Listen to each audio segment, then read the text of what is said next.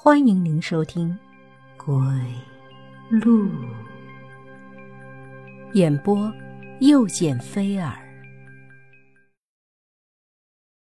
江海涛回到出租房，看见冯安兰倒在客厅，手腕上有一道长长的伤口，血正不断的往外流，整个客厅一片狼藉。医生告诉江海涛。冯安兰有幽闭恐惧症，属于恐惧症中较为常见的一种类型，会在相对幽暗或封闭的狭小环境下产生恐惧，可能发生恐慌症，比如幻觉、幻听。患者严重时会自残。江海涛问医生：“怎么能把他治好？”医生回答说：“先开些药吧。”抗焦虑剂，这些药物可以缓解他的焦虑情绪。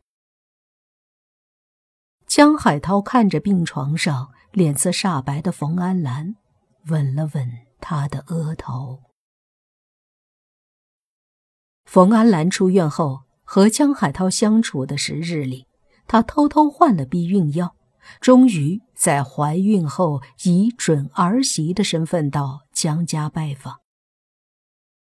那是他第一次踏进江家的房子，大的超乎想象，连带着有花房和后院，还有露天游泳池。房子里的装修无比的豪华气派，宽敞的客厅摆放着巨大的真皮沙发，中间还有天使雕像喷泉。江海涛的家人都是规规矩矩的准备了晚宴接待冯安兰，可晚饭结束后。江海涛的母亲却把冯安兰独自叫到卧室后面的书房谈话。江海涛和父亲回避了这一次谈话。听完江母的话，冯安兰忍不住反驳：“就因为我家是农村的，您就反对我们？您太势利了。农村的怎么了？没有农村人种地，你们城里人吃什么？”户口本往上翻几代，哪个不是农村人？江母只是坐在办公椅上，翘着二郎腿，微微的笑道：“你们两个背景不同的人，是很难走到一起的。成长背景的不同，让你们没有相互理解和分享的基础，这和我是否势力无关。我爱他。”无论如何都不会改变，我相信我们可以克服一切障碍，请求你给我们一次机会。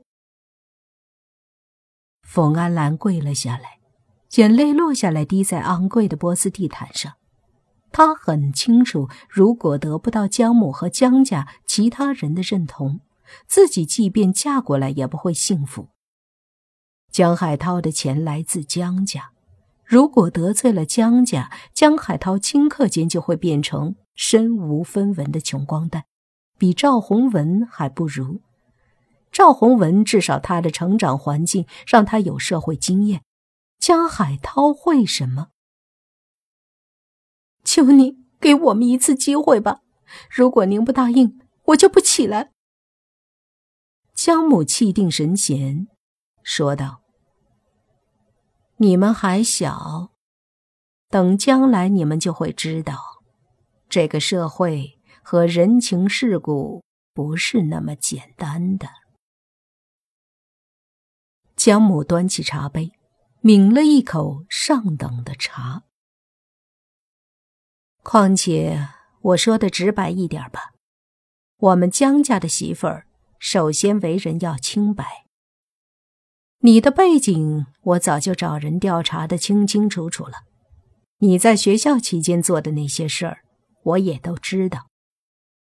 我不提，那是给你面子。还有我儿子给你家的每一分钱，在我这里的账本上都清清楚楚。我不同意，我死都不会同意你们继续交往。你如果识相点儿，知道该怎么做。否则，我保证你在这座城市一天都待不下去，你更休想拿到任何好处。冯安兰抹了一把眼泪，摸了摸肚子。这是他最后一招。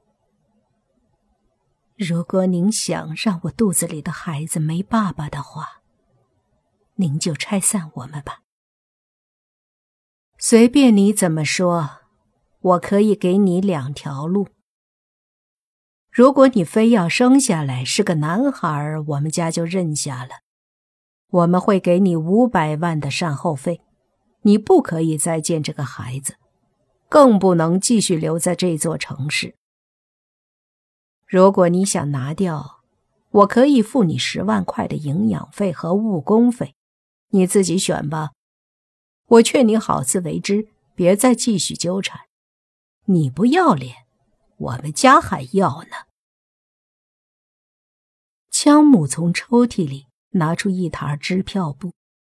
填写了一张十万元金额支票后，起身把它甩在冯安兰的脸上，重重的啪一下。冯安兰感觉脸上火辣辣的疼。